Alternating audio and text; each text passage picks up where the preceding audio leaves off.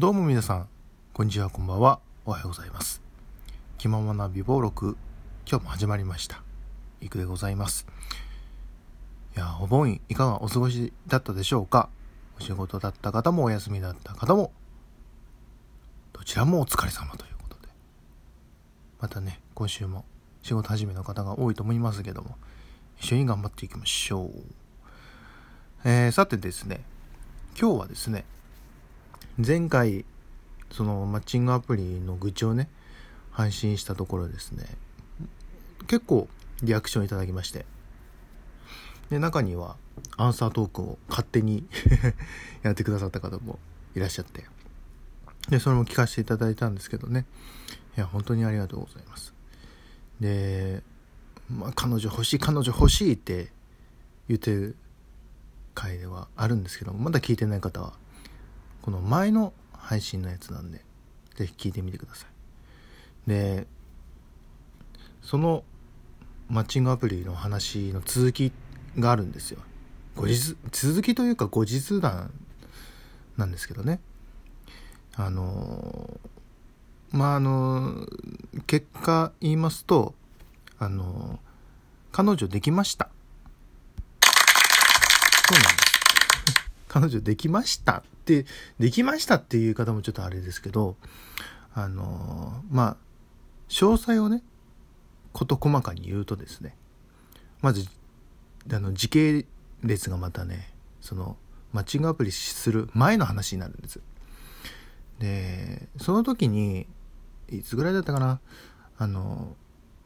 こうやって仲良くさせてもらってる方がいらっしゃって、で、まあすごくいいなと思いますし付き合いたいなと思ってて。でその人と、まあ、そういう感じになってで一応お付き合いするっていうことになって雰囲気的にね。なってでしばらく恋人としてこう過ごさせていただいたんですけど相手方の方からちょっと考えさせてほしいっていうことででいろいろ考えた上でお別れをしたわけなんです。でまあその原因が何だっていうとその相手の方がですね僕の年上ででしかもあのシングルマザーの方なんです。で一応その子供が2人で、まあ、その話は聞いててまあまあその別にそのすぐ結婚するっていう話でもなかったんでね。あのお付き合いはしたいなと思ってお付き合いさせていただいたんですけどでそのその人がどうどうやらそのいとこが再婚したっていう話を聞いて自分何やってんだろうって子供たち子供たちをちゃんと見てあげないといけないのに自分だけ楽しんでてどうなんだろうっていうふうに言われでも僕とはまだ付き合いたいっていう好きだからっていうのをこう言われてで僕はもうちょっと迷いがあったんですよその時。その将来的な話からひっくるめてねこの人とお付き合いする。まあ今はすごい楽しいけど今後どどうなるんだろうなっていうのはちょっと頭の片隅にあってで、まあ、そんなこと言われたもんだから、まあ、すごい不安になっちゃうんですねこっちも。で一応その2人で話し合ってまあで俺が言ったんですよその子供を優先にした方がいいよって。で向こうもその僕が若いから若い子と付き合った方がいいとか言って言うんですよ。もうそれそれ言われた瞬間にあもうないないのかなって思ってしまって。でついそういうことを言ってしまったわけで。でまあ辛いですけどお別れしてしまったと。もう1ヶ月ぐらいですよ付き合って。まあ今思うとすごい勇み足だなっていうのは若干あるんですけど、まあそういうことがあって、だからその人のことがちょっとまだこう引きずってるというかちょっと気になっていたのでちゃんと次の声に向かって進もうと思ってマッチングアプリをしてたしたっていう話でこれでやっとあの前の話？前のその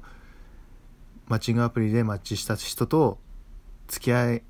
そうだったけど付き合えなかったっていう話からその続きの話になりますよ。でそれでまあダメかな？ダメかなと思いつつもその前お付き合いしてたシングルマザーの彼女に元カノまあ元カノですよね元カノに連絡取ったんですよ。取ったらもう一回やり直そうっていう話になりました。その同じことを思ってたんで向こうもちょっと考えすぎたって。向こうもすっごい真面目な人なのでだから、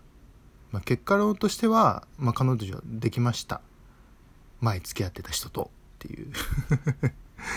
話になるわけでございますよね。はい。あのまあなんでその付き合ってたかどうかって言う言う言ってなかったっていうとやっぱりなんかこういう話って誰が得するんだろうなっていう話があってその個人的な話。うんすごい個人的な話。これをラジオトークでまあしても全然いいんですよ。口あそのそののろけ話とかね。そういう離婚しましたっていう離婚しましたっていうトークでグンって伸びたトーカーさんもいらっしゃいいらっしゃるぐらい別に個人的な話してもいいんですけど僕個人としてはそういう話は誰も興味ないのかなって思ってちょっと控えめにしてたんですよ。だけどまああまりにもその前振られたショックが強くて で思わずラジオ特に投稿したら皆さん結構なリアクションを返していただいてたのでいややっぱりラジオトークってこういう話もしていいんだなと思って、えー、今後そういうふうにしていこうと思ってで後日談もこういう結果になったこともちょっとお話しさせてもらおうかなと思って、えー、投稿させていただきました。はいというわけでございます。なんかねでもね本当つくづくその恋愛もそうですけど恋愛以前にその人との付き合い方人との距離感の保ち方とか本当難しいなって本当に思いますよね。で僕本当に不器用な人間なんでその仲いい人にはすごい近づいちゃうんですよ。もう遊ぼう遊ぼうみたいな子供みたいになってしまいがちなんで、まあ、そこはちょっと距離を置いてで逆にそのあの人ちょっと俺と話合わなそうだなとか怖そうだなっていう方はちょっと距離を取りがちなんですよ。それもただもうそういう崖で判断するんじゃなくてもうちょっとお話ししてみて。でしたらあやっぱこの人もしかしたら気合うかもみたいな風になるかもしれないんでそういうのをちゃんとしなきゃなと思って。で今回のことで改めて思いましたね。えー、まああの一番後悔というかまあ付き合えたことに対してはやり直せたことに関しては良かったなってほっと一安心なんですけど僕の今の懸念はまだマッチングアプリの危険が残ってるという まあ大会すればいいんですけどね。なんかなんか俺ちょっとうん もうちょっと考え直せばよかったなって思いましてちゃんとその連絡を取るんならそのマッチングアプリをに登録するんじゃなくてちゃんと一言言ってどうなのかなっていうのをちゃんと測ってからマッチングアップするべきだったなっていうのを思いました。はい。